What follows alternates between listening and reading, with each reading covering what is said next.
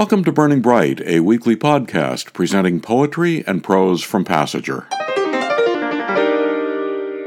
On this slightly longer than usual episode, three pieces from the brand new issue 74, the trauma issue.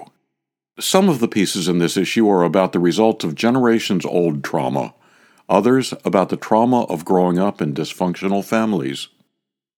Tonia Dixon said that the writer Bell Hooks described the dysfunction of love in the black community, saying, Often children will want to remain with parental caregivers who have hurt them because of their cathected feelings for those adults, usually by denying the abuse and focusing on random acts of care. Tonia said that when she read that, she knew her own silence was broken. Here's her poem, Spoil the Children. She was continually on a witch hunt, looking for proof that we warranted her whip across our bodies. We counted the welts left over from her obeying Scripture, to keep us from wandering unblemished by pleasures, for missing curfews, discovering kisses, leaving the gate unlatched, or because the towels were left on the clothesline in the rainstorm. These minor infractions did not warrant the burn of bruises the passing of witch hazel from hand to hand to soothe the physical pain. But the emotional injuries did not stop us from shaking the stick at our own children. We did not use the slavers' tools for insurrection. Instead, belts and broomsticks became our weapons for bringing correction to our children. Fear raised us all instead of affection. Like love made us too soft for the harsh reality of being Southern blacks. So we prepared for the world's injustices at home. Spoil the Children, Tonia Dixon. This is only the second time Passager has published a theme issue. The first was in 2008 with an issue related to the work of Dr. Martin Luther King. And this issue is noteworthy for another reason, too. It's the first time Passager has had a guest editor. Passager's editors were thrilled that Christine Lincoln agreed not only to guest edit, but to bring her editorial vision to this issue. Kelly Madigan said an old friend invited her to a baby shower for her long dead grandmother, whom she said would not have been given one as an unmarried pregnant woman back then. Kelly said, This is the poem that came, my gift to Iva. Retroactive Baby Shower for Iva begins with an epigraph from the book A Course in Miracles. Let miracles replace all grievances.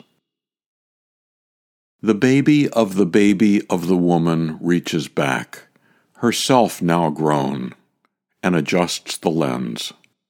We till up the past in cycles, and by turning and turning, something new is lifted up from the mired relation. An attempt to imprison the divine feminine, to own and control her mysterious sexuality, has imprisoned all who pass. The man and woman rooted together in the dark, the newborn passing into light and already engulfed in darkness, the pious poisoned by their own food, choking on the unstoppable desire of creation to live, to be born. Today, as a shower game, we burn the Bibles we throw open the monastery doors, the convents and homes for the unwed, where these uncontrollable wild women were banished. Iva, your beautiful body did exactly as it was designed to do, rolling in the deep intoxication, growing this marvelous child, and we celebrate. Cast aside any lingering backwards ideas. Your baby is coming. Here are the tiny outfits, the carriage, the pacifier. Here are the diapers, washed and sun dried, carefully folded. They are whiter than white, unmarked, new, as you are, as you are. Kelly Madigan's poem, Retroactive Baby Shower for Iva. Lynette Partlow Myrick designed the stunning cover image for this issue. I'm holding it up to the microphone so you can see it.